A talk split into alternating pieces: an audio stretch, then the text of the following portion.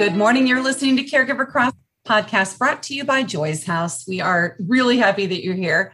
Um, caregiver Crossing, in case you don't know, is a podcast that's created just for you, the caregiver. I'm Tina McIntosh. As you write your life story, you're far from finished. Are you looking to close the book on your job? Maybe turn a page in your career? Be continued at the Georgetown University School of Continuing Studies. Our professional master's degrees and certificates are designed to meet you where you are and take you where you want to go.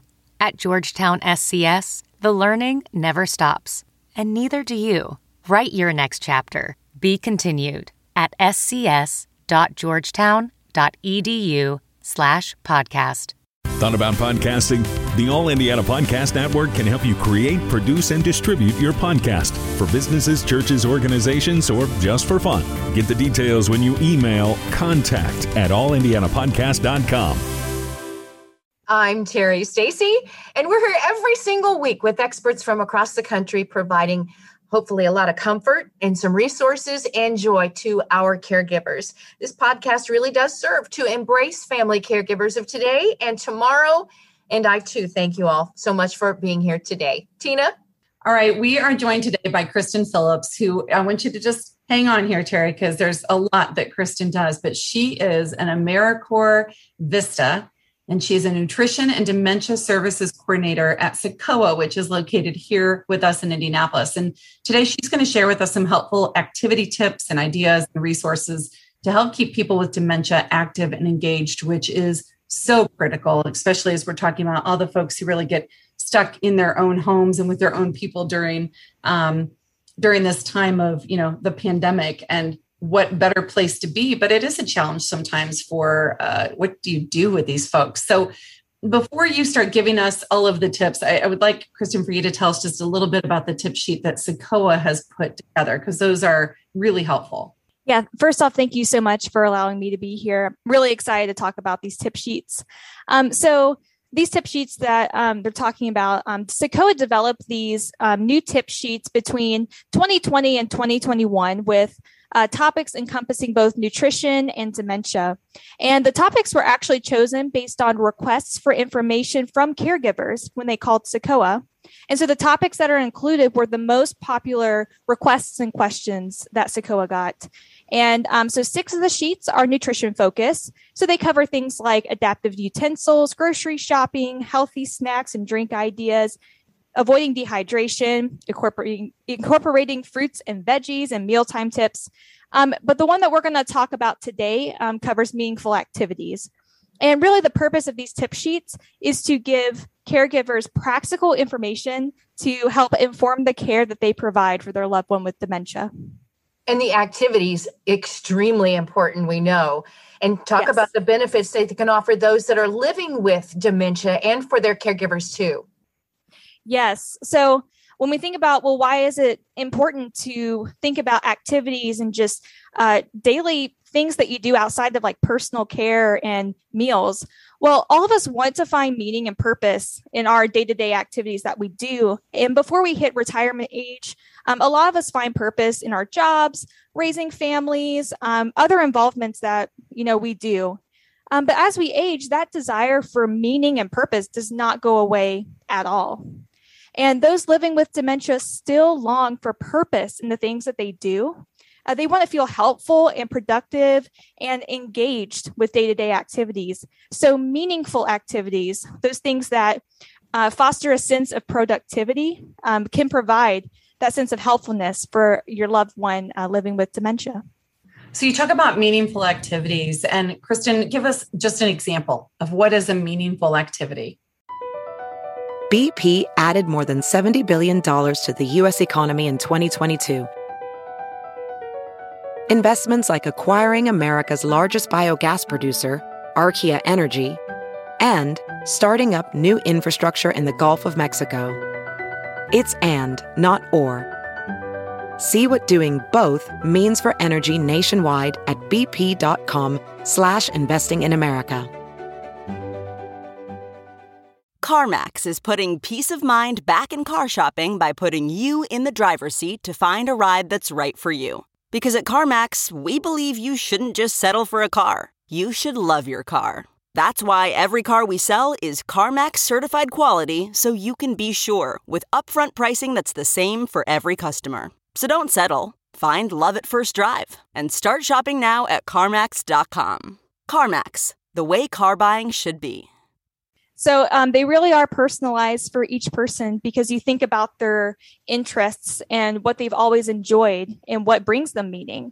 Um, so someone who has really enjoyed housework and has, you know, uh, raised a family and has always taken a lot of pride in, in their home, that meaningful activity might be sweeping or dusting or helping out with household chores.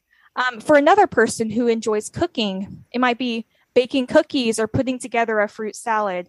And for someone who enjoyed uh, woodworking or building things, um, that meaningful activity might be, um, you know, building um, or standing a table.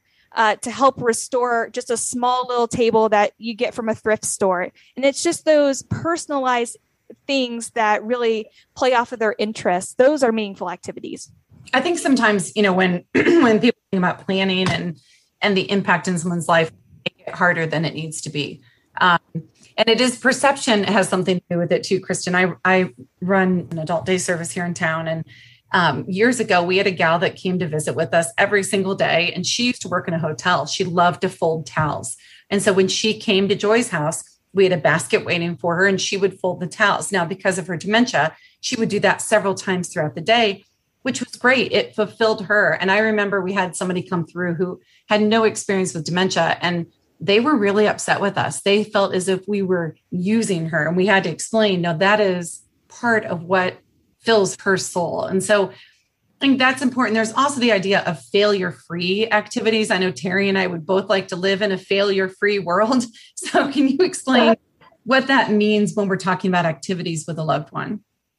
Yeah, so making an activity failure free uh, means that there is focus on the enjoyment of the activity itself and not the end result. So, going back to housework, for example, um, you know, maybe your loved one finds um, fulfillment in helping to sweep the floor, and that's something they enjoy. Um, well, the sweeping might not be done as well as the caregiver might do.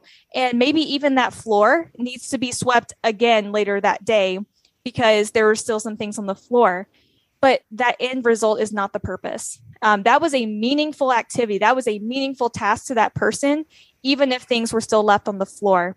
And that's what it means to make it failure free. It's not criticizing uh, the end product. It really is focused on the enjoyment and in the moment, that productivity.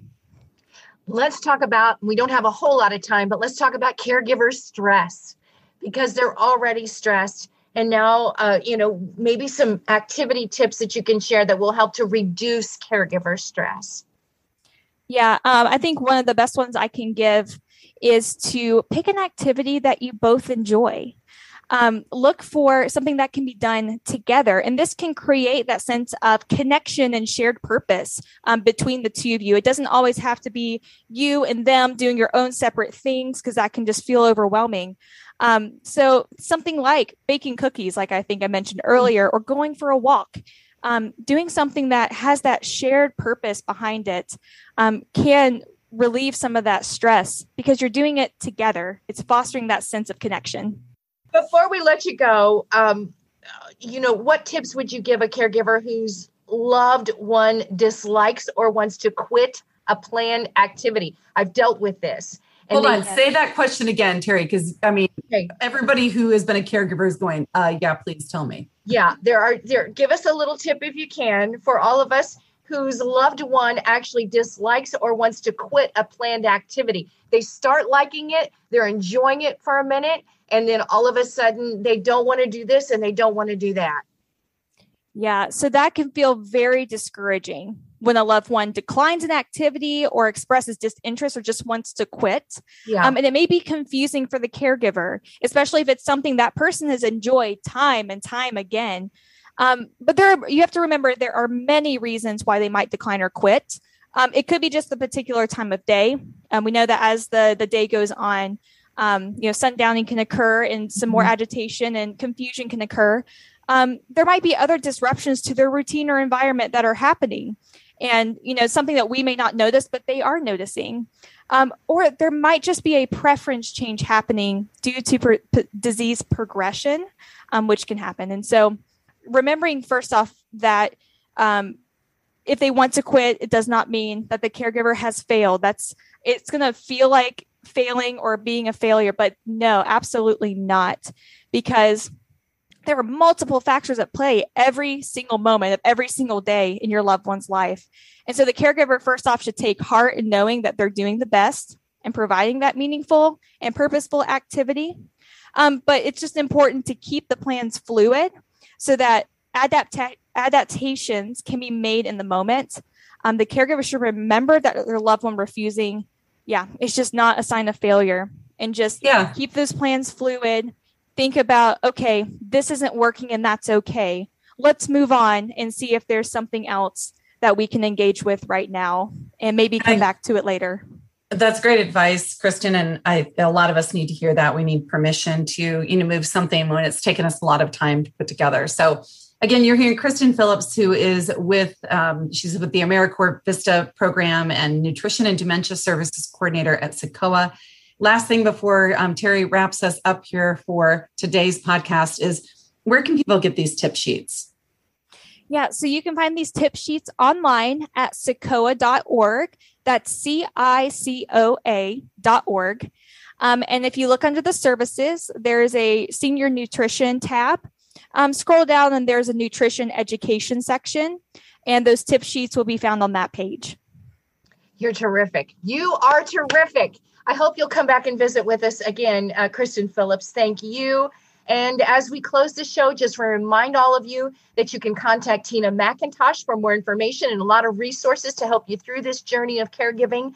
Contact her at tina at joyshouse.org. And a huge, huge thank you to our friends that support us AARP, also our friends at American Village, a senior living community right here in Indianapolis and Majestic Care, providing community based skilled nursing throughout Indiana, Ohio, and Michigan.